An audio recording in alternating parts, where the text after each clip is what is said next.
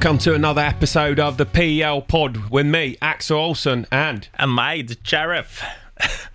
välkomna till PL-podden hörni. Det var vårt dåliga försök att imitera Jeff Shreves i Sky Sports. Ja, jag, tycker, jag trodde det var han jag pratade med. Ja, du har, tack- ju- du har ju bra brittisk accent. Ja, det, man har ju varit mycket på Premier League. Nej, jag tror jag har sett 10 Premier League-matcher i mitt liv kanske. Ja, jag ligger nog där och nosar jag också, tror jag. Vilken är bäst, vi kanske har tagit det här någon gång, men vilken är bästa arena? Eh, alltså, jag gillar ju Loftus Road. Ja. Var, Eh. var QPR Fulham då eller? Eh, nej, det var QPR Middlesbrough, Oho. tror jag, för eh, många herrans år sedan. Men jag gillar ju, alltså man gillar ju brittiska arenor som är, alltså, de är ju för små. Mm. Alltså, den är inte större än Söderstadion eh, här i Stockholm förut, alltså rent storleksmässigt, men den tar in dubbelt så mycket folk och alla sitter. Och det gör ju att det är väldigt trångt, väldigt gemytligt, det är spräckta högtalare runt hela arenan, man dricker Guinness innan, eh, nere i, i puben som är fan lika stor som själva fotbollsplanen. Så att, nej, det var något med Loftus Road, jag tyckte det var väldigt häftigt. Va, vad säger du?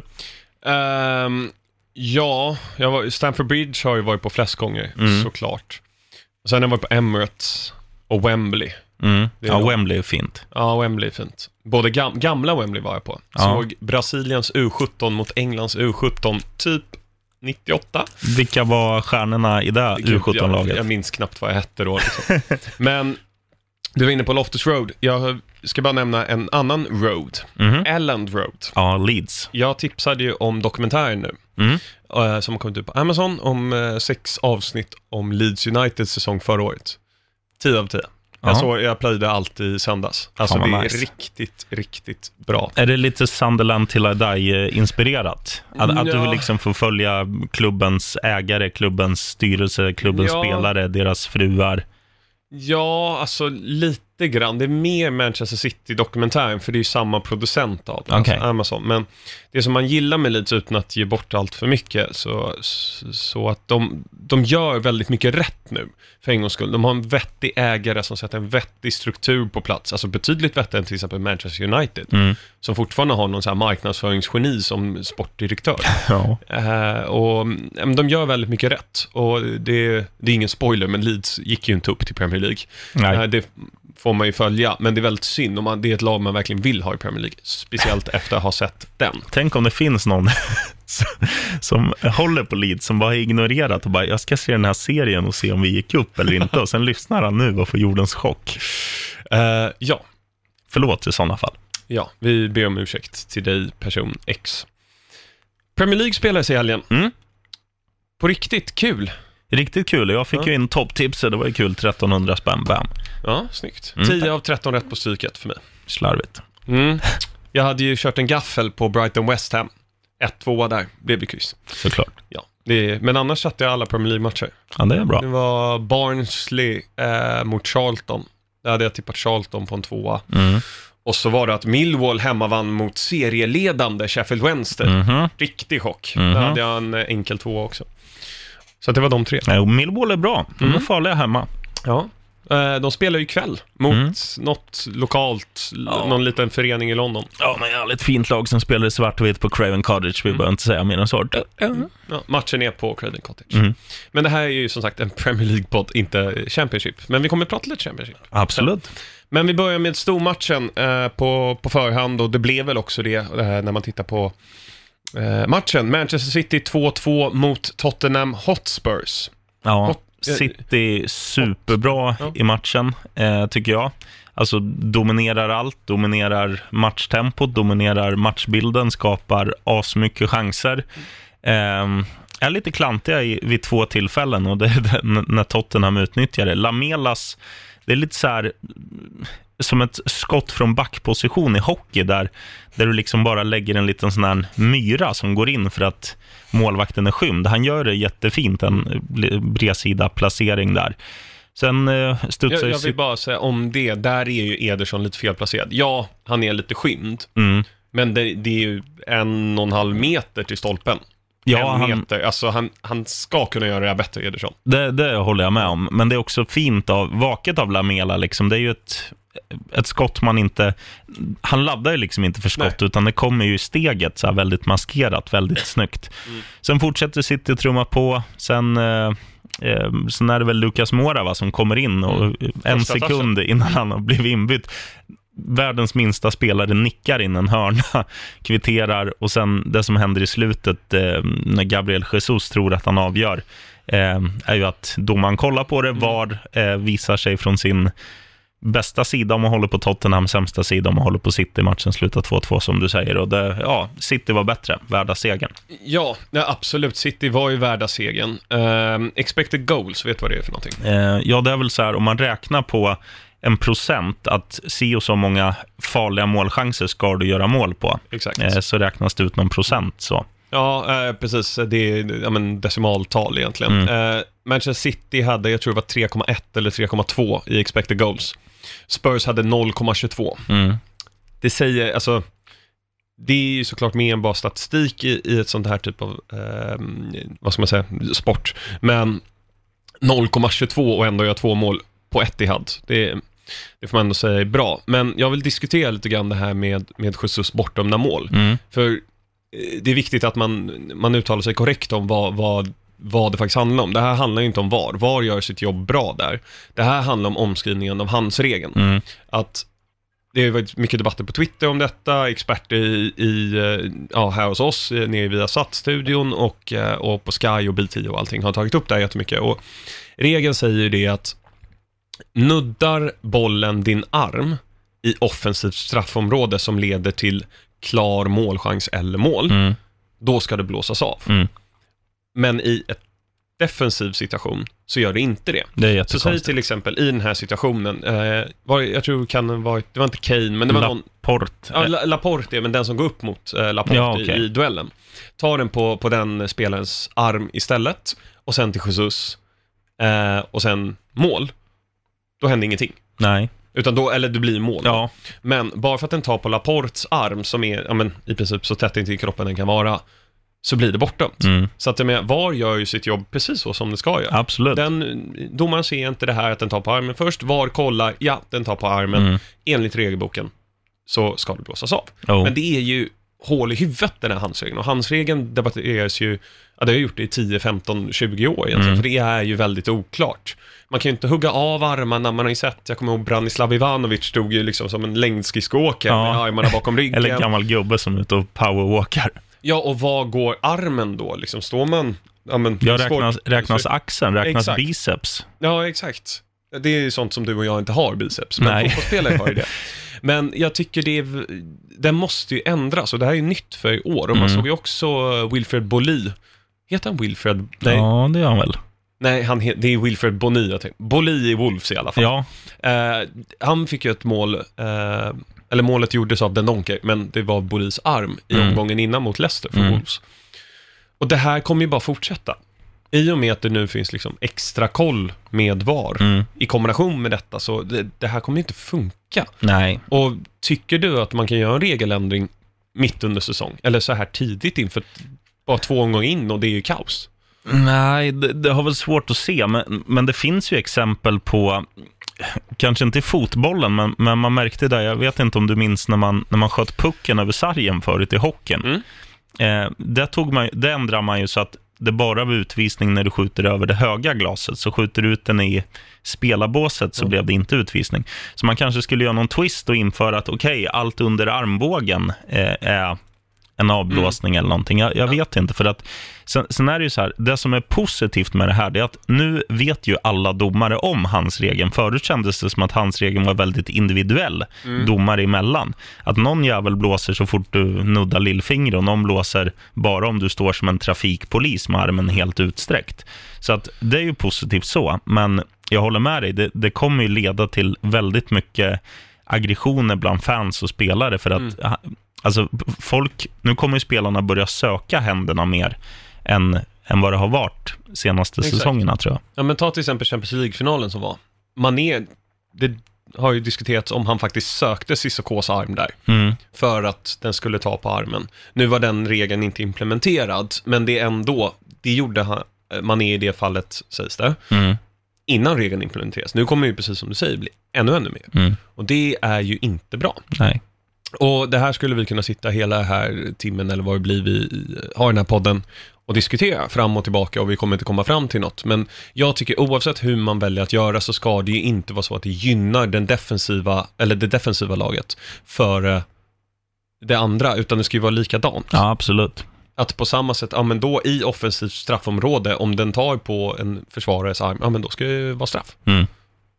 Eller, jag, jag tycker egentligen ta bort det här. Ja, jag den, håller är med inte, dig. den är inte bra. Sen handsregeln behöver utvecklas ändå. Vad är avsiktligt, vad inte och så vidare. Mm. Men, City tappar alltså poäng. Eh, och eh, vad var det, det var väl Henke Strömblad och, och Bojan tror jag som kommenterade matchen. Och då sa de att City har släppt in nio mål på Etihad under 2019.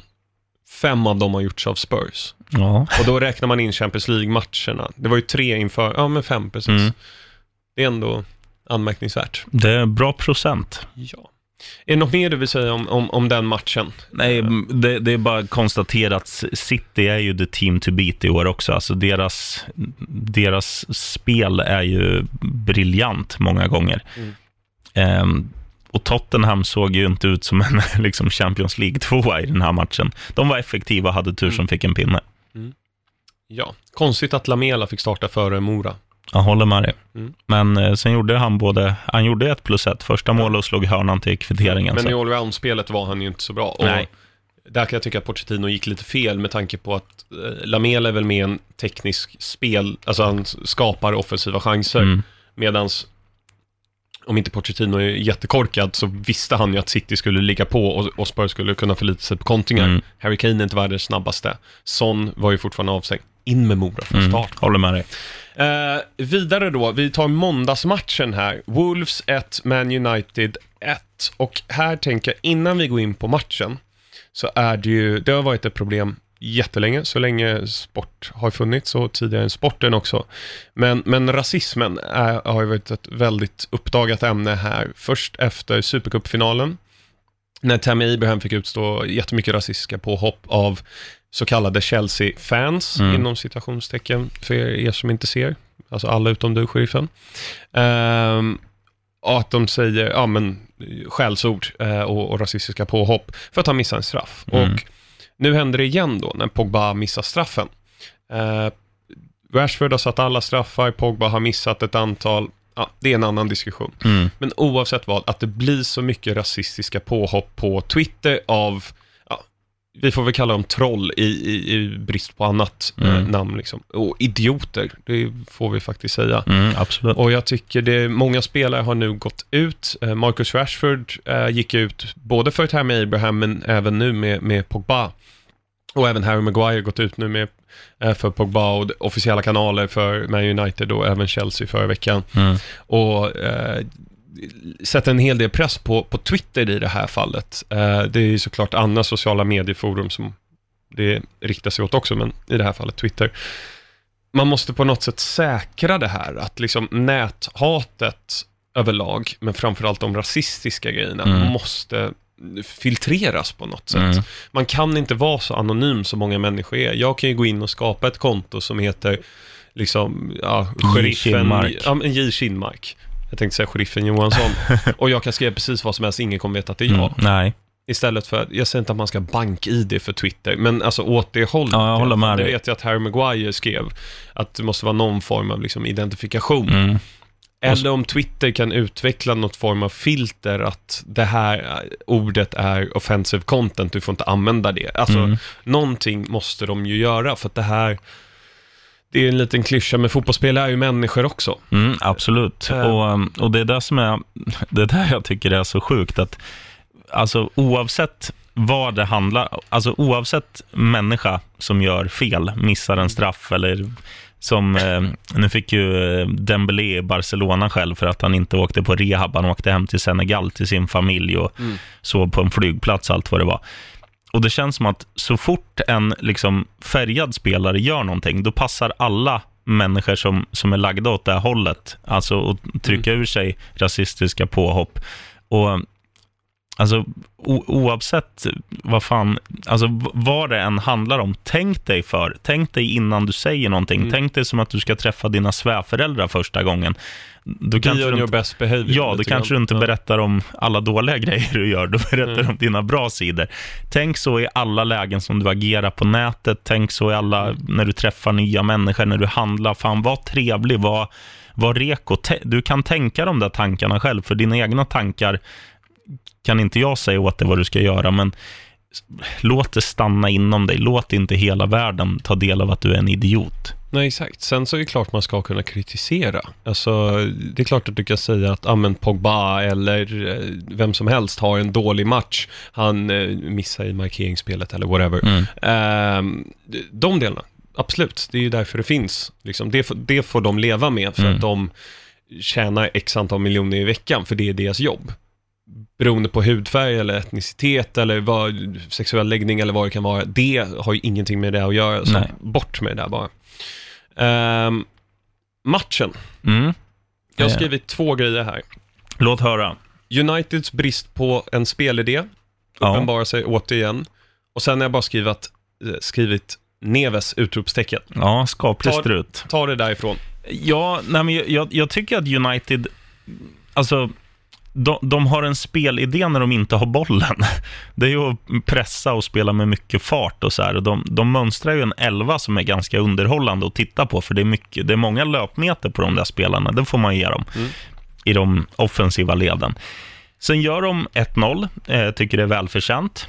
Snyggt eh, avslut. Agüero-likt. Ja, det kan man säga. One touch. Och de, eh, jag, tycker de, jag tycker de är rätt bra. Sen är det ju det här du säger, de, de skulle behöva, alltså, det är ju liksom inte Barcelona-trianglar eller eh, eh, City snett inåt bakåt och sådär. Det, det finns ingen röd tråd så i deras spel.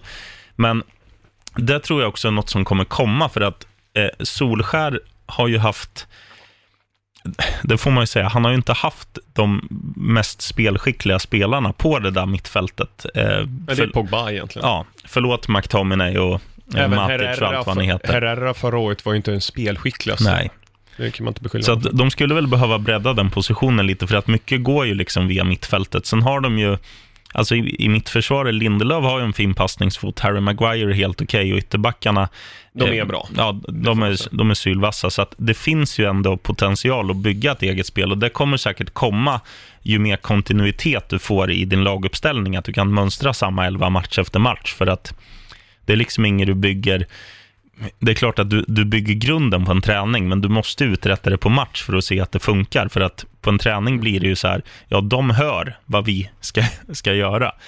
Vi, ja, vi spelar på ett ben så att de får göra sin grej, utan det måste, det måste sätta sig. Sen, som du säger, Neves, alltså det är avslutet, 10 av 10 brödrostar, crash, boom, bang. Och sen tror man ju ändå att United ska ska vinna matchen när Pogba blir neddragen. Men han gör misstag att lägga straffen själv. Han lägger den i, en, ja, i rätt hörn för målvakten och i rätt höjd för målvakten, så det är en ganska simpel räddning. Jag vill bara där med, med Uniteds spelidé där. Du säger absolut det kan finnas lite kontinuitet och så vidare. Men tittar man på topp 6. Lampard har, får man faktiskt säga, en tydlig spelfilosofi. Vinna Mm. tillbaka bollen fort. Vi ska spela på det viset, korta passningar och, och det ska gå fort från liksom återövning till anfall. Mm. Det, vi kom in på Chelsea sen med målet som Mason Mount gjorde. Guardiola vet vi har en spelfilosofi. Klopp, Pochettino, i viss mån Emery. Solskär? Ja, Nej, Alltså det, det är det jag undrar. Alltså, kompetensen finns ju där. Man kan styra matcher från backlinjen. Det behövs adderas på mittfältet. Jesse Lingard är totalt värdelös. Mm. Han har gjort en poäng på 11 månader. Mm, det är för dåligt. Ja, det är för dåligt. Och, och jag menar, McTominay i all ära, han är ju lite liksom bromskloss för, för anfall som kommer emot dem. Mm. Och sen som du säger, det finns rörlighet i anfallet. Men du måste ju kunna göra något bra av det här. Mm. Jag som då har tittat på Leeds-dokumentären, Bielsa. Bielsa till United. Alltså tänk han är, Det hade varit coolt. han är så jävla sjukt bra, Bielsa. Mm. Jag älskar honom. Ehm, och Neves, där funkar ju VAR som det ska. Vid uh, hörnan där att ehm, Mm. det, det var ju på håret. Ja, absolut. hyggligt avslut. Ja, eh, någon uppmärksam lyssnare får gärna ta reda på om Neves någonsin gjort mål innanför straffområdet, bortsett från straffar. Jag har Mm. aldrig sett det. Nej, inte jag heller, om man tänker på så här spontant. Han gjorde några riktiga strutar i Championship då, inte förra året, men året innan. Mm. När han drog till från så här volley på 30 meter upp i krysset. Och, ja, kul fotboll. Mm. Fina Eh, mål. Chelsea 1, Leicester 1. Ja, du håller ju på Chelsea, så över till Ja, ja. dig, Axel Olsson. Nej, men alltså första 20 var ju Chelsea liksom bättre än vad Man City var. Typ. Mm. Jag överdriver lite, men det märktes framförallt att de var väldigt trötta efter 120 minuter i Supercupen, eh, bara fyra dagar tidigare. Eh, efter 50 sekunder så har Pe- Pedro en, en volley där Giroud bröstar fram snyggt, går i sidnätet, Schmeichel hade inte haft en chans på den om den går på mål. Ehm, flera lägen där Chelsea kunde ha gjort mål. Sen så gillar jag att local lad Mason Mount var till Chelsea sedan han var åtta Mm. var exakt så som Lampard vill att Chelsea ska spela. Vinner bollen högt, tar den själv och så placerar snyggt liksom, Mm. ba- bakom Schmeichel. Och, och så fortsatte vi det och vi behövde 2-0 där för att från typ 25-30 minuter så låter vi Leicester komma in i matchen. Chelsea orkar inte riktigt springa så som Lampard kräver att man ska göra. Och sen i andra halvlek var ju Leicester totalt dominanta. Ja. James Madison missar ett jätteläge, det är något inspel som Vardy får på hälen. Kanske en längre bit in på säsongen så hade Vardy satt den där utan problem. Ehm, jag är väldigt imponerad av, av James Madison där, Mm. faktiskt. Så att ehm, i slutändan 1-1 för Chelsea, förtjänt, om till och med lite oförtjänt, att, att faktiskt få med sig poängen med tanke på lägena som Leicester skapade i, i andra halvlek. Ja. Och det kommer ta tid för Lampard. Jag har tålamod, fansen verkar ha tålamod och jag hoppas att eh, regeringen, höll på att säga, ledningen har, eh, har tålamod med Lampard. För Mm. att det finns mycket bra där. Förutom Viljans inhopp som Ja, jag var tänkte precis komma till det. det sämsta jag har sett. Vad har hänt med honom? Jag tror bara att han är precis tillbaka från skada. Men vi kan inte döma honom på Nej. tio minuter i, i slutet på matchen när hela laget är, är sänkt. Liksom. Nej, så är det ju. Men, men man kände ju där inför den här säsongen att nu när Hazard har dragit, någon sån där spelare som har, alltså William har en jättehög högsta nivå, framförallt i Shakhtar såg man den Ja, men vecka efter vecka i Champions League. Ja, du säger ofta det, men samtidigt, det är länge sedan nu. Ja. Det är sex, sju år Jo, sedan. det, det är klart det är det. Men, Ross Barkley hade en jättehög högsta nivå i Everton också jo, men han, för sex han år sedan. visar den i alla fall ibland. Ja, ja, jo, så är det ju. Men, ah, ja, det, det är för tidigt att döma ut honom, Ja, det, det köper jag. Men nej, som du säger, en, en eh, match med, med två nuner. Eh, Chelsea jättebra i första, Leicester jättebra i andra. Mm. Eh, och kanske det att, att Chelsea blev trötta och Leicester blev chockade eller någonting i, i Mm. början. Så, men en, en rolig match att titta på. Kanske Ja. inte som Chelsea-fan. Nej, det var, var inte jättekul. Det var eh, väldigt nojigt. Så. Mm. Eh, vidare då, Southampton 1, Liverpool 2. Liverpool var inte så bra, Nej, framförallt eh, första. det var ju sjukt att, att Liverpool tog tre poäng här. Ja, eh, det finns ju dels ehm, att, eh, att Mané sätter 1-0, det är ju, det är ju han som Mm. gör det målet. Eh, och 2-0, eh, det var Firmino va? Det är ju han som gör det målet också. Ja, Eh, det är bra snett in och bakifrån från är, men Firmino tar ju sig förbi ett antal spelare och gör det. Men jag har skrivit här att Alisson-skadan kan komma och straffa sig, för att det är inte nog med att Adrian inte är lika bra på fötterna, men han skapar ju någon form av oro för backlinjen. En sån spelare som van Dijk som är ju säkerheten själv, mm. han har ju aldrig behövt oroa sig under förra säsongen att det ska vara dåligt bakåt. Det Nej. måste han ju vara nu.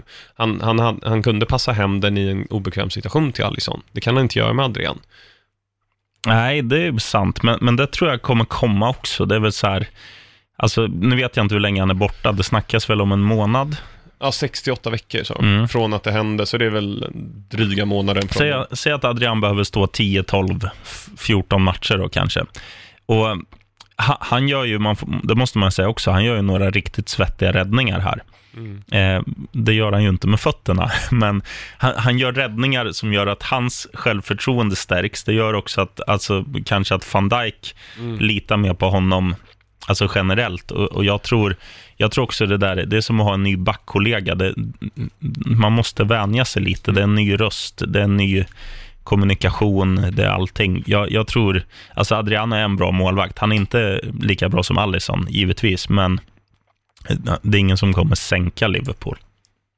Jag är inte lika, lika säker där. Och, och Southampton skulle ha gjort 2-2. Mm, alltså absolut. Danny Ings, hur han missar där. Mm. Men de var ju skakiga efter det där onödiga målet att släppa in av Och, sa, och samma sak, Yoshidas nick, det kanske är i första halvlek redan när han, Mm. när han nickar rakt på från en meter. Alltså får han den bara en meter åt sidan så, så ja, är det ju mål också. då, då har de en pinne Southampton. Men Liverpool är då ett av två lag som har full pott, två Mm. vinster av två. Det andra laget som vann då, Arsenal, 2-1 Ja. hemma mot Burnley. Det är ju helt otroligt. Hur lyckas man Att slå Arsenal- Burnley hemma? Ja, Arsenal har vunnit mot Burnley hemma och Newcastle borta.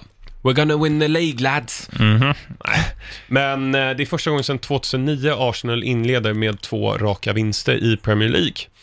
Ehm, jag har skrivit två grejer här. Det ena är att Aubameyang kommer definitivt göra mer än 20 mål det här året också. Mhm. Och jag är inte helt hundra på Pepe. Nu eh, kommer Arsenal-fans säkert liksom eh, regna på mig eh, ordentligt. Men det var en grej jag tänkte på. Ja, han är ny till ligan och så vidare. Men det är typ fem minuter kvar. De kommer i två mot ett läge. Det är han och Meyang. Eh, och det är väl Ben Mee eller någon i försvaret. Och Peppe har en superenkel liksom, sidledespass som du och jag kan lägga. Mm. Och han lägger den bakom Aubameyang. Nu straffar inte det sig, men det kan ju lätt bli så att ja, då blir det 2-2 till Mm. Burnley, för det är ju det Burnley gör. De skapar oroligheter vid fasta situationer och så vidare. Och, och det var liksom, allround-spelet var inte supernöjd med honom. Han är jätteskicklig en mot en, men eh, en och en halv match, eller en match, han har väl hoppat in i båda liksom. Ja, och sen, sen som du säger, ny, ny liga, ny... Alltså, det är ju ett, en sak, du har ju ett annat självförtroende när, är, när du är stjärnan i laget och den som ska göra det. Eh, när du kommer in till en ny grupp där det redan finns storfräsare, Lacazette, Aubameyang, Özil med flera, då är man ju lite reserverad i början och då, kan, då kanske en sån där enkel grej som att slå den där passningen som du snackar om, då gör du liksom inte det på ren eh, rutin som, som du hade gjort om man hade varit kvar i franska ligan nu. Utan då, då börjar du tänka. Och då, när man tänker blir det ofta fel. Det gäller ju det mesta man gör här i livet. Man ska bara göra allt på impuls. Och det kommer komma. Som vi gör i podden nu. Ja, Ja. typ. Men sen, sen är det ju en sån spelare, alltså som Arsenal ofta värvar. Man tar spelare från Frankrike, vissa flyger, vissa faller. Eh, jag sa ju det till dig inför säsongen också, att man har ju målat upp honom som en värsta superstjärnan just för han är bra mot en mot en och sen har han väldigt fin statistik, men det är för att han har slagit straffarna i sina tidigare klubbar. Och det är skillnad att spela i och möta liksom Auxerre på bortaplan. Det är ju som att möta liksom Newcastle eh, varje match. Ja, säg, säg inte det. Newcastle, de vänder nu. Ehm, nej, men, men ehm, jag tänkte på det nu med så här Pepe och jag med Chelsea som jag är väldigt inne i, har ju faktiskt inte gjort en lyckad eh, värvning utanför Premier League på, på ett tag. Nej. Alltså, vem, vilket lag har gjort en lyckad värvning som inte kommer från Premier League? Rolig fråga. Alltså jag tänker så här, en målvakt är lite annorlunda. Jag tänker Allison. Mm. Men så här, Van Dijk kom ju från Southampton, Maguire kom från, det är bara två matcher, men Mm. från Leicester. Ehm, jag skulle vilja säga Bernardo Silva. Ja, det är en Eller. Aubameyang. Ja, Det, det är de jag tänker på. Rodri ser ju jättefin ut Mm. i City, men jag vet inte riktigt. Nej, det är väl en bra topp tre. Ja, Och sen får man ju säga, jag tyckte Ceballos såg jävligt Ja. bra ut i den här matchen. Ja, han han, var ju dålig i första, men nu, nu visar han sina kvaliteter i den här. Och kommer nog eh, vara given på mittfältet i framtiden efter den här insatsen. ja. och bara under 2010-talet, eller säg, säg, nej det blir för svårt för det är Agüero i bästa värvningen utanför. Premier League skulle jag säga. Eh, eller David Silva. Men bland de sämre lagen, Dimitri Payet, den Ja. säsongen han hade i West Ham Mm. när han kom från Marseille. Ja, han var outstanding. Så han- Magisk. Hans frisparkar. Eh, det kommer i Ligue 1-podden med J. Kinmark och Richie Puss efter det här. Ja, Vad tror du om den konstellationen i en Ligue 1-podd?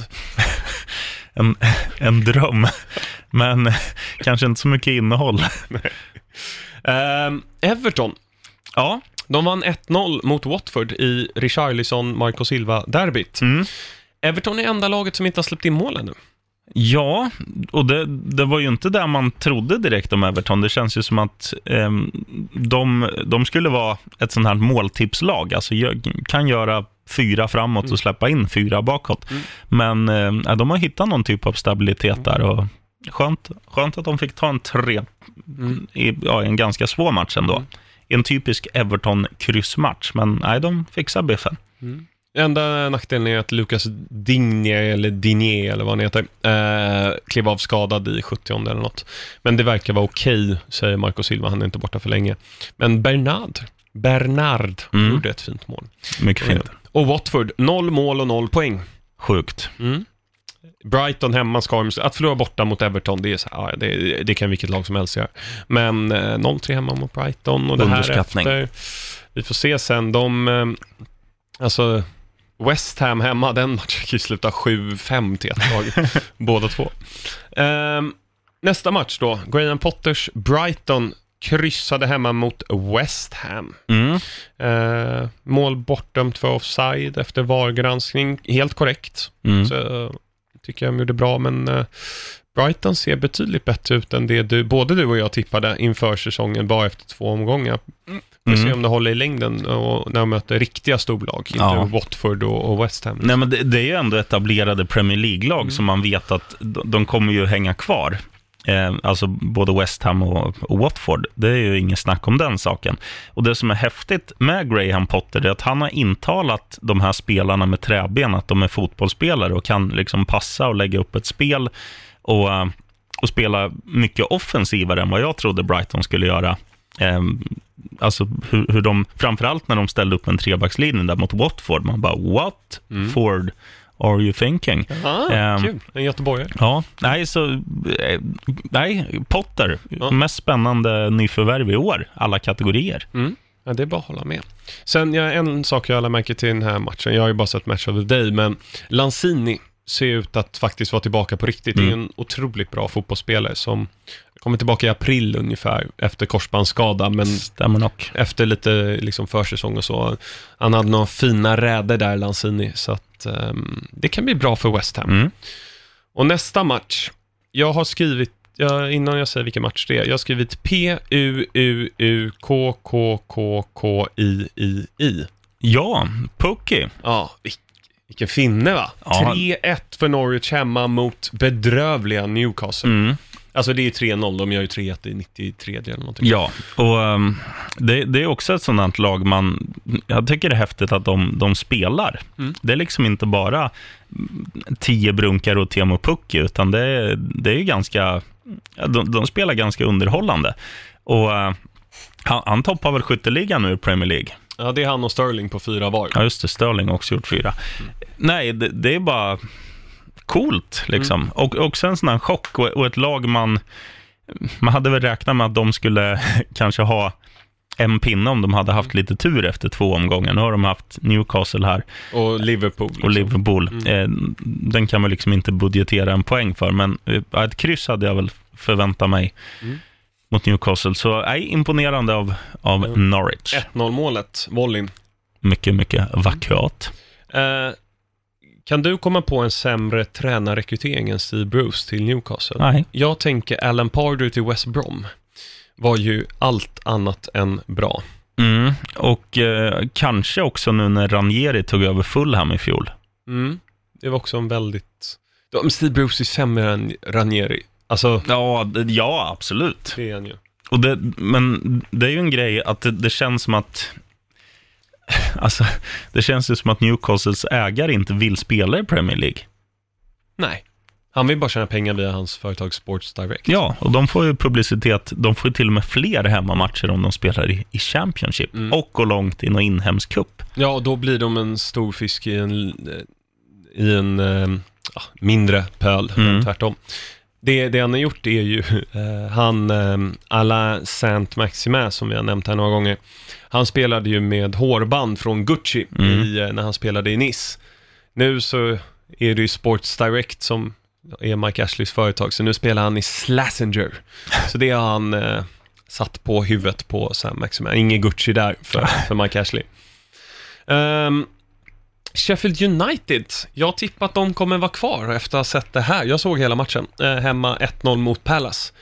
Det var inte bara ett försvarande lag. Eget spel, alltså spelade ut Palace stundtals i matchen. En Pallas är Zaha- bleka i år. Zaha helt bortblockad. Mm. Hans första match, absolut. Men eh, de tog inte vara på några lägen överhuvudtaget. Sheffield United såg eh, mycket bra ut. Mm. Alltså, alltså ingen liksom övre halvan, men 16, 17. Ja. Ja, jag ser dem vara var kvar om de fortsätter så här. Ja, jag håller med dig. Det, det kan absolut bli så. Och det kan ju vara ett lag som riskerar att åka ur i år. Det är ju faktiskt Crystal Palace. Alltså, får de en, ska, en långtidsskada på Zaha, Mm. då har de ju ingenting. För att Benteke kan ju inte göra mål. Benteke kan inte göra mål. De har tappat Sakho i backlinjen. De har tappat Wan-Bissaka. Eh, det är liksom inte... Vad är Sakho? Eh, han har väl åkt hem till Frankrike, gissar jag? Mamadou Sakho, är inte han kvar? Nej. Nähä. Ja, det hade jag missat. Ja, det, det kan jag aldrig tänka mig att han är, för jag har inte sett han. Ja, jag googlar här, fortsätt prata. Nej, men det, det som var deras grej var ju så här att de var ju ganska stabila. Framförallt hemma vann de ju ofta matcherna med 1-0 efter ett alltså, bra försvar. Och tittar man på Wan-Bissaka, där han gör i United, eh, nu reagerar man ju starkare på honom för att man vet att de har värvat honom för stora pengar. Man såg ju redan när han var i Crystal Palace att det var en duktig spelare. Men nu ser man ju verkligen vilken skillnad han gör och vilket arbete han gör. Eh, och sen ja, sen var det ju så, individuell briljans i de flesta matcherna från Zaha ledde fram till en straff som dunkades in av Milivojevic. De två finns ju kvar, Mm. men det här fundamentet, alltså backlinjen, eh, ruggas ju. Så att det, det, kommer, det kommer släppas in fler kassar i år eh, hos Crystal Palace. Och jag tror ju inte att de får en större offensiv utväxling med tanke på att det är samma spelare som, är, som ska göra det. Ja, och fortsätter under hösten så lär ju Zaha dra i januari. Det tror jag också. Ja. Så att, nej, bye bye Crystal Palace, tyvärr. Intressant anekdot om den här matchen. Det är ju Chris Wilder som tränar Sheffield United och det är Roy Hodgson som tränar Crystal Palace. Fine Roy. Båda de här två har haft som liksom lagen de har hejat och supportat hela sina liv är då för Hodgson, Palace och för Chris Wilder, Sheffield United. Och nu var båda tränare och båda möttes. Det är häftigt. Eller intressant vet jag inte, Mm. men det är häftigt. Och sen, Aston Villa 1, Bournemouth 2. Det blir Championship för Villa nästa Ja, år. det känns lite så. Jag sa ju det, jag tippade om sist. Jag har rätt hittills. Ja, Ish. starkt. Mm. Men eh, ja, nej, jag vet inte. Alltså, Bournemouth är ju ett häftigt lag som, som kan slå alla på rätt dag. Och Villa känns ju som att de har gått till Fulham-fällan, bara värvat mängd men inte kvalitet. Eh, sen, sen finns det fina spelare i Villa, men eh, Det Nej. fanns det ju Fulham också förra året. Absolut. Ehm, och eh, nej, det ser jag är nog med på ditt tåg där, att de eh, är ju den nykomlingen som har börjat svagast. Mm. Ja, verkligen. Eh, kul för ynglingen Harry Wilson att få göra ett mål. Mm. Eh, lite som Ruben Neves, jag gör aldrig mål innanför straffområdet. Utan alltid utanför. Det var matchgenomgången. Mm. Eh, nu ska vi prata, det här är en hjälte. På riktigt. Det här är, det finns ingenting dåligt med den här människan.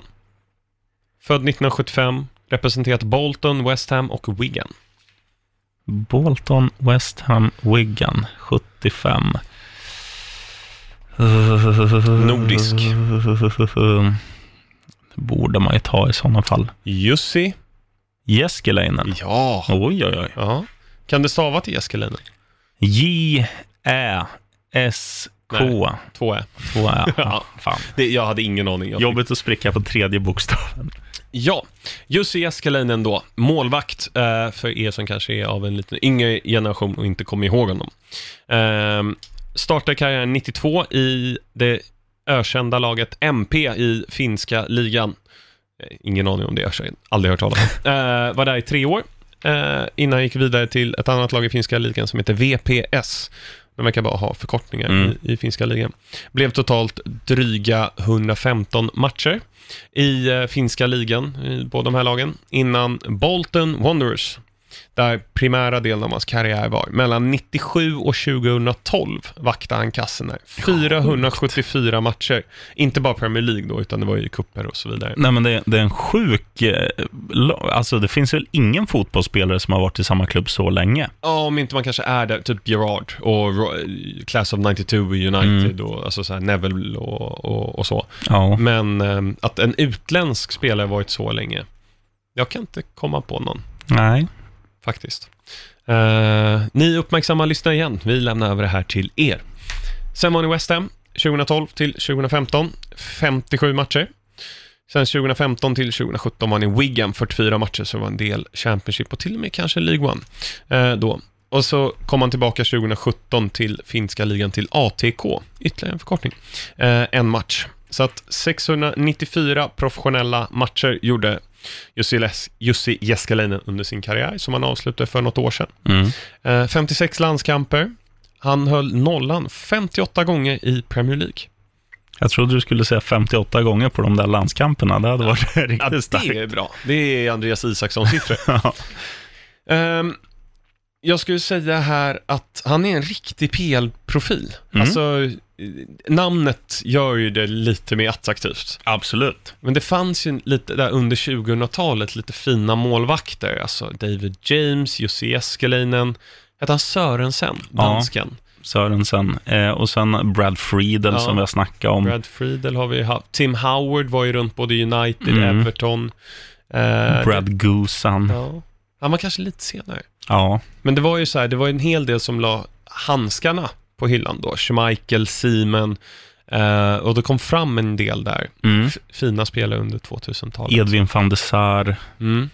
Eh, vad heter han? Ed De Hoyi, kommer du ihåg honom? Chelsea-målvakten, holländare. Ja, det ringer en klocka, men jag får inte upp någon nylle på han. Han hade en supermustasch. Ja, okej. Ja, och hårfäste som Ravelli. Oh. Ehm, men i alla fall, Jussi Jääskeläinen, han har två söner. Han har Will Jääskeläinen som spelar i Crew Alexandra, Mhm. också målvakt. Känner du till Crew? Ja, absolut. Var med mycket i nyheterna för en två, tre år sedan om pedofileriskandal, Vad tyvärr. fan. Ehm, ganska inte, alltså det är absolut inte kul, men det är väldigt intressant att läsa om. Eh, Guardian gjorde ett jättestort reportage om det här. Så att om du googlar Crew Alexandra, Guardian, ja, pedofilia, så lär det komma upp Mm. om ni vill ha lite eh, kvällsläsning. Den andra eh, sonen då, Emil, eh, spelar, Emil. spelar i Blackpool. Åh, så fan. båda är i England. Han är också keeper. Eh, det var svårt att hitta. Okej. Ehm, men eh, sen så har Jussi, han har varit tränare för Wrexham. Eh, inte, alltså jag känner till laget, men jag kan inte en enda spelare liksom. Ehm, och eh, idag så gör han inte så mycket med det. Han skjutsar väl eh, sönerna till liksom, Men de bor, Sen- kvar- de bor i England, Ja. hela familjen fortfarande i alla fall. ja, exakt. Ehm, överlag sympatisk. Ja, han, alltså, det är ett väldigt liksom gammeldags uttryck, men Jussi vaktade kassen. Ja, det Det kan man säga. Det kan man absolut Och säga. med det vill jag frambringa en fanfar till honom. Hur var Jussi? Mm. Frisyrelvan. Ja, just det. David Seaman i mål. Abel Javier, David Luiz och Fabricio Colocini i en trebackslinje. David Beckham och Steven Pienaar på varsin kant. Nu ska vi ta ut två stycken centrala mittfältare. Mm. Då finns det ju lite Pogba måste man ju nämna, för han, han är ju inte en frisyr. Han är ju hur många frisyrer som helst och, och kan ha väldigt spacade kreationer. Mm. Sen har ju inte han blivit... Alltså, vad ska man säga? Det går inte att säga sådär, den där frisyren är Pogba, utan den som dyker upp först i mitt huvud, det är ju Fellaini. Som Mm. till och med blev Ja. att supportershoppen sålde Fellaini-peruker och sålde på United och Evertons eh, matcher. Ja. Mm. Så det är mitt Fellaini, bidrag. Ja. Jag tänker att vi ska ta ut båda. En jag vill ta ut, alltså kanske lite för offensiv för en sån här typ av Rud Hullit. Ja, det är ju f- städmoppen Mm. nummer ett. Jag tänker, var det några mer? Ja, Valderrama Ja, var ju men han- liknande, men han var ju aldrig Premier League Nej, det, jag tänkte också på Valderrama. Ehm, det måste ha funnits fler centrala mittfältare med, med, med fräna friller. Ja, det, Ehm, F- Emmanuel Frimpong, som Ja. spelat i ditt, ditt lag. AFC Eskilstuna. Ja. Absolut. Ja, vi, glöm, vi har ingen högerback, men då hade ju Bakary Sagna varit med. Ja, fulaste frisyren i mannaminne. Ja, Men han har sn- snyggat till sig nu när han, har, när han spelar i MLS i Mm. Toronto. exakt. Ja, men jag tänker, det Eller Montreal? Nej, Montreal Impact är det nog. ja, Drogbas gamla lag. Ja. Ehm, finns det några andra där? John Joe. Shelby har en jävla fin frilla. Ja, välpolerad. Ja. Ehm, men dock inte självvalt, det beror ju på sjukdom. Mm. Ehm, eh, jag vet inte om man, kan man räkna brorsan Brolin då när, när han spelade i, i det här, när, när han nickade ihop med någon och var tvungen att Mm. ha bandage runt huvudet. Terry Butcher-likt. Mm. Taco Svenssons uh, mittbena i Southampton. Ja, den var klassisk. Det fan, finns ju några där. Alltså, det, många av de här centrala mittfälten, om man tittar tillbaka liksom 15 år. Mendieta hade ju fint hår också. Ja, men han hade ju fint hår, men, Ovårdat. Ja, men jag tänker, många av de här var ju, alltså från typ 2005 och tidigare i Premier League var ju liksom, om man är en fotbollsspelare då ska man vara kortklippt och liksom man ska inte hålla på och mecka för mycket med frisyrerna, lite Roy Keane liksom. Mm. Ehm, men, ah, det finns ju... Fellaini ska absolut in, Ja. därför för det blev ju en, en, en snackis. Annars, ja, Mm. jag tänker lag nu, men City har inte riktigt haft någon, inte United heller, det är ju Pogba, men det är, det är för mainstream att ta Ja. Pogba tycker jag. Ehm, Burnley där, absolut inte. Där får man inte ha någon, någon liksom spexig frisyr. Nej, där ska man vara välvårdad. Mm. Nej, det här var svårt på mittfältet. Jag gillar ju Tom Davis i Everton. Mm. Ah, ah, han gillar jag också. Han är ju reko, mm. Tom Davis, med, med Tom sitt Davis skägg. Vi tar ju in ansiktsbehåring i det här Ja, också. ska vi ta Tom Davis då, som ser ut lite som Shaggy från Scooby-Doo? Ja, det är han. Eh, säg gärna emot om ni vill, men det blir ett Everton-par där. Mm. Marwan Fellaini och Tom Davis. Fått lite frågor. Kul. Podcast Rossoneri Sverige har skrivit, kommer Bakayoko eh, ha någon framtid i Chelsea? Eller kommer de ge Milan en chans att köpa honom?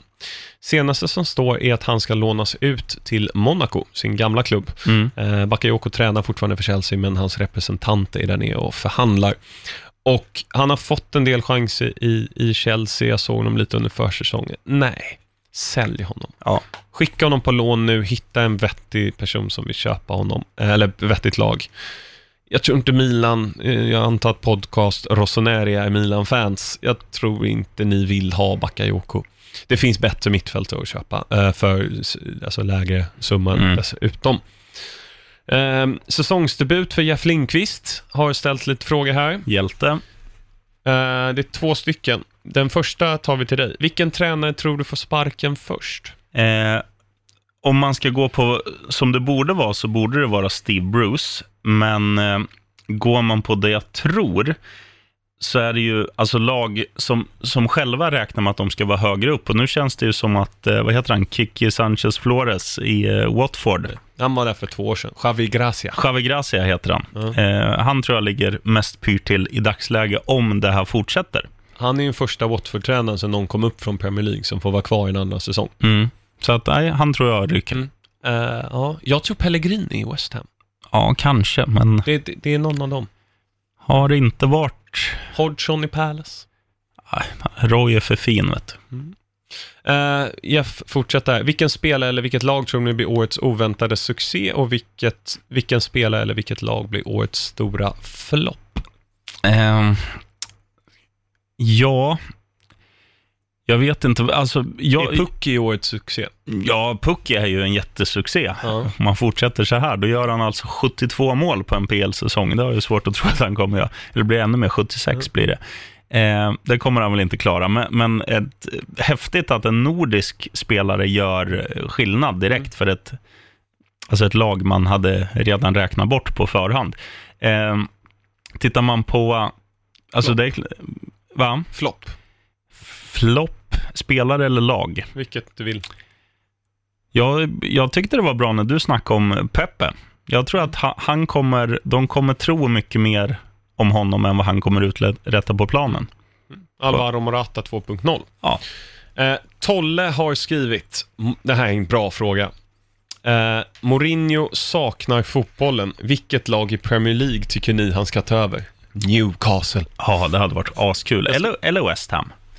Ja, men just det här Mourinho mot Mike Ashley, det är det jag vill se. Han Ja. öppet kritiserar honom i presskonferenser. Give me money, I need to buy new eggs for Mm. my omelette. Ja, han baserar den här frågan på att det har eh, framkommit ett klipp där Mourinho blir frågad av någon reporter och så berättar han att han saknar fotbollen och gråter. Mm. Sen om det är liksom riktiga tårar eller Mourinho som gör ett skådespeleri, man vet ju aldrig. Nej. Ehm, ja, eh, han skrev även här vilka, eh, vilken spelare blir årets floppvärvning och vem tror ni kommer bli årets toppvärvning? Vi har ju i princip svarat på det. Nu är inte Pucki en värvning, men Nej. Peppe blir väl floppvärvningen om vi ska vara någon form av konsekventa. Ja, absolut. Och, to och toppvärmningen, eh, den som jag tycker har gjort alltså, starkast intryck på mig så här långt, det är Wan-Bissaka. Jag tycker han är Mm. häftig. Jag håller med, Wan-Bissaka har faktiskt varit väldigt, väldigt bra. Eh, Daniel James, tror jag, är inte så bra. Det är Walcott. Ja, lite så. Det, det är speed och inte så mycket. Jag tänkte verkligen, men jag analyserade honom under matchen. Gud, jag låter som jag är någon så här tv-expert. Men kvaliteten på inläggen var i klass med Jesus Navas. Ja. Alltså, de var inte bra. Eh, Han tog på sig gult och gjorde några onödiga tacklingar och nej, Daniel James tror jag inte så mycket. Kanske lite, lite överladdad. Nej, men så här, jag tror han har absolut potential, men han kommer inte kunna göra det under Solskär. Han behöver utveckla sitt, alltså, sitt inläggsspel och där tror jag Mm. inte Solskär kommer kunna göra det. Jag tror ju inte så mycket på Solskär. Nej. Eh, Jag inser att jag pratar väldigt mycket under det här avsnittet, men nu, Championship-kollen. over to you Mr. Sheriff. Vad bra. Nu ska jag ta fram, jag brukar aldrig förbereda något, men det är bra att ha lite siffror. Eh, och champion, Championship-kollen denna vecka eh, lyder enligt följande. Vi må ju inleda med förhandsfavoriterna till seriesegern Fulham och Leeds. Nu har jag fel lapp. Var det förra Det veckan? var förra veckans. Bra förberett. Men jag inledde med förhandsfavoriterna idag också. Det var därför jag tänkte, då är det väl rätt. Förhandsfavoriterna till uppflyttning gjorde jobbet. Både Leeds och Fulham fixade biffen. Leeds vann enkelt borta mot Wigan med 2-0 och Fulham fick jobba något hårdare i PL-mötet om det hade varit i fjol, när kottarna från London tvålade till Huds på bortaplan med 2-1 efter en riktig drömstrut från Ivan Cavallero i den 80 matchminuten. Vi lyfter på våra cowboyhattar och gratulerar Stoke, då Stoke Alona tog säsongens första pinne efter 2-2 mot Derby. Starkt, om det hade varit i fjol. Sheffield Wednesday toppar serien på nio pinnar, Birmingham är åtta på sju. Championship is alive. Det är tight, det är tight, det är tight om man inte räknar Huds, Luton och Stoke som ligger sist med en pinne var. Bam! Och det skrev du idag det här, för det var ett gäng matcher igår. Det var ett par matcher igår och det är det som gör att eh, de leder serien nu, Sheffield United. För de torskar ju som... Eh, Wednesday. Eh, Förlåt, Wednesday. Eh, de torskade ju som sagt mot Millwall, men studsade tillbaka igår och har nio på fyra spelade. Sen är det många lag som bara spelar tre, men det är ju liksom, alltså när det bara skiljer två poäng från serieledning till åttonde platsen, det gör ju att man, ja, man älskar ju Championship. Jag tror till och med, jag sa innan att det är fulla Millwall ikväll. Det blir dubbla skärmar för mig. Leeds Brentford, Pontus Jansson mot sitt gamla lag. Ja. Och Leeds nu efter att ha sett dokumentären. Oj, oj, oj, oj. Mm. Eh, ja, de går ikväll. Så att eh, ni som hinner lyssna på det här idag, titta på det. Mm. Fantasy, Mhm. Premier League. Mhm. gick käpprätt för yours truly eh, den här helgen. Det gick riktigt, riktigt, riktigt dåligt. Jag hade fyra backar som hade nollan allihopa fram till 70 minuten. Och sen tappade alla in och tre av backarna tog ett gult kort också. Ehm, tyvärr. Ehm, men lite tips. Mhm. Uh, Lundström i Sheffield är ju back, men spelar på mittfältet och kan ta en del fasta. Han gjorde ju målet nu för Sheffield United mot, mot Palace. Jättebillig, 4 miljoner Mm. uh, kostar han. Givet Pukki. In med Pukki bara. Han kommer ju alla mål för Norwich. Ja. Och sen, eh, så att ni inte glömmer, Jong Min Son är tillbaka från avstängning och Tottenham möter Newcastle hemma. Borde kunna bli en pinne eller två, eller Går poäng in- eller två. Går han in från start? Ja, det tror jag. Ja. Spelar ingen roll, han kommer ändå göra poäng. Oh. Ja. Nej, bra Ja. surr. Mm. Åter till dig, stoppljus, Oh, tack, fredagsmatch. Härligt. Ehm, på fredag 21.00, Aston Villa mot Everton. Känns lika väl som att Everton kan förlora som att Aston Villa kan förlora. Ja, det håller jag med om. Och jag tror väl att Aston Villa kommer safea lite för att knipa säsongens första poäng. Så jag tror de kommer ha ett mer defensivt tänk här. Eh, och kanske gå för att hålla nollan. Och jag tror att de lyckas knipa en, eh, jag tror det blir 1-1, det blir ett kryss. Lördag 13.30, Norwich mot Chelsea. Ja, det är ju, alltså Chelsea har ju spelat bättre än vad deras resultat har varit. Eh, nu har de fått en veckas vila efter eh, matchen mot eh, Leicester. Är det dags för eh, galne Gunnar, höll jag på att säga, det heter han inte, Frank Lampard då, att ta säsongens första Victoria? Jag tror det. Passande uppgift. Jag tror det, det blir en ganska rolig match med två spelande lag och det kommer vara mycket ytor och mycket målchanser åt båda hållen. Mm. 16.00, Brighton mot Southampton. Eh, dyngetta, det känns konstigt att säga, men ä- även om Southampton var jättebra mot Liverpool, så var det på hemmaplan. Eh, Southampton tror jag också kommer tänka lite så att fan, vi gjorde det bra mot Liverpool, nu kommer det gå av bara farten, vi, vi kör. Men Brighton med Graham Potter är fina eh, och eh, nej, de fixar det. Glenn Murray, gör, de vinner med 2-1. Även 16.00, Man United mot Crystal Palace. Dyngetta. Mhm. Även om eh, man inte är asimponerad av United, men Crystal Palace, uh, uff, de är dåliga i år.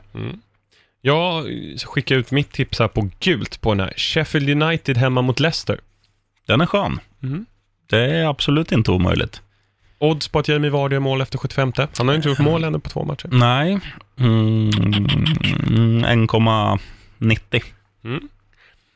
Och sen då vad jag skulle vilja säga är en repris, eh, väldigt nära hjärtat för mig då, även 16.00. Det är Watford mot West Ham på Vicarage Road och varför det är repris är för att jag kommenterade ju på den matchen. Det var ju sista Ja. matchen eh, för säsongen förra året. Då blev det 1-4, så att Mark Noble, tvåmålsskytt, Mm. José Jolebas utvisad eh, i den matchen. Så att eh, det, det vad, vad tror du? Är det dags för något av lagen att vinna? Ska Watford göra mål?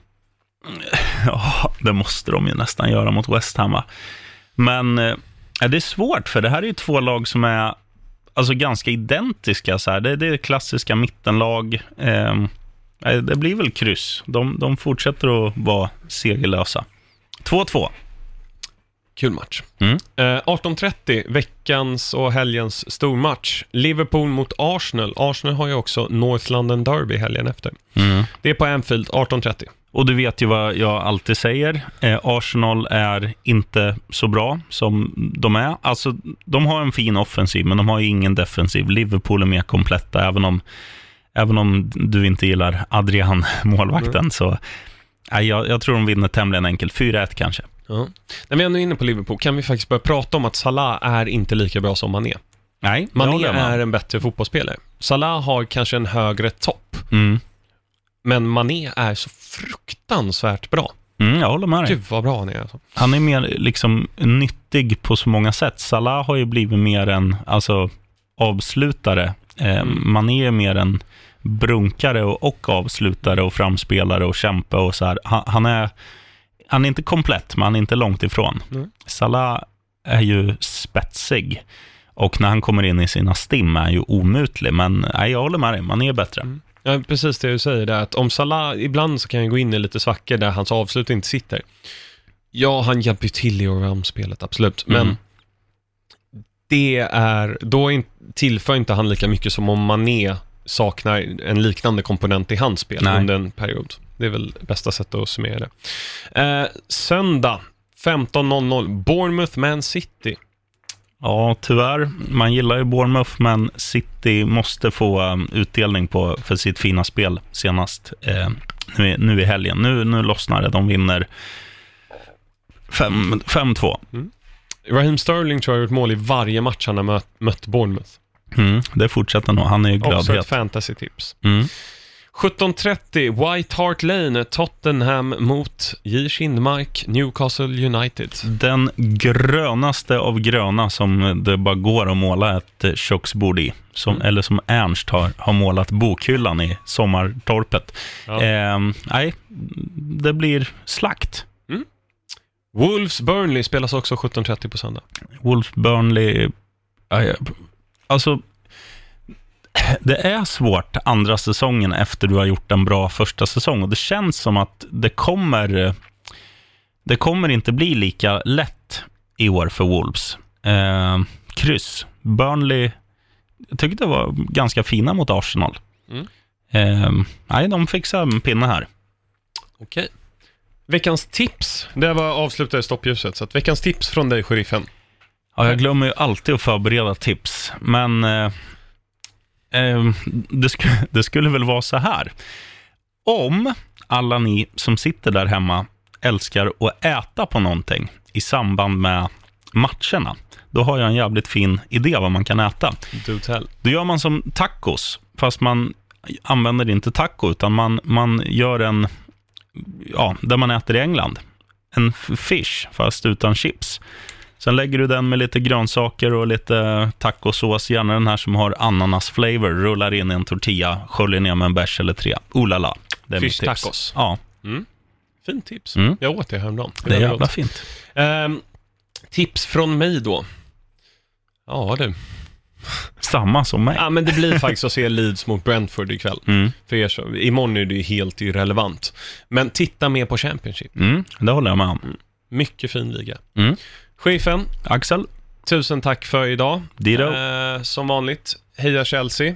heja West Ham, det är mitt nya lag. Och eh, Mm. Right ställ on. frågor på uh, PL-poddens på Twitter. Exakt, vi har ju fått några idag. Så Mm. att, eh, ställ frågan när ni vill. Men uh, ride on. Ja, right on.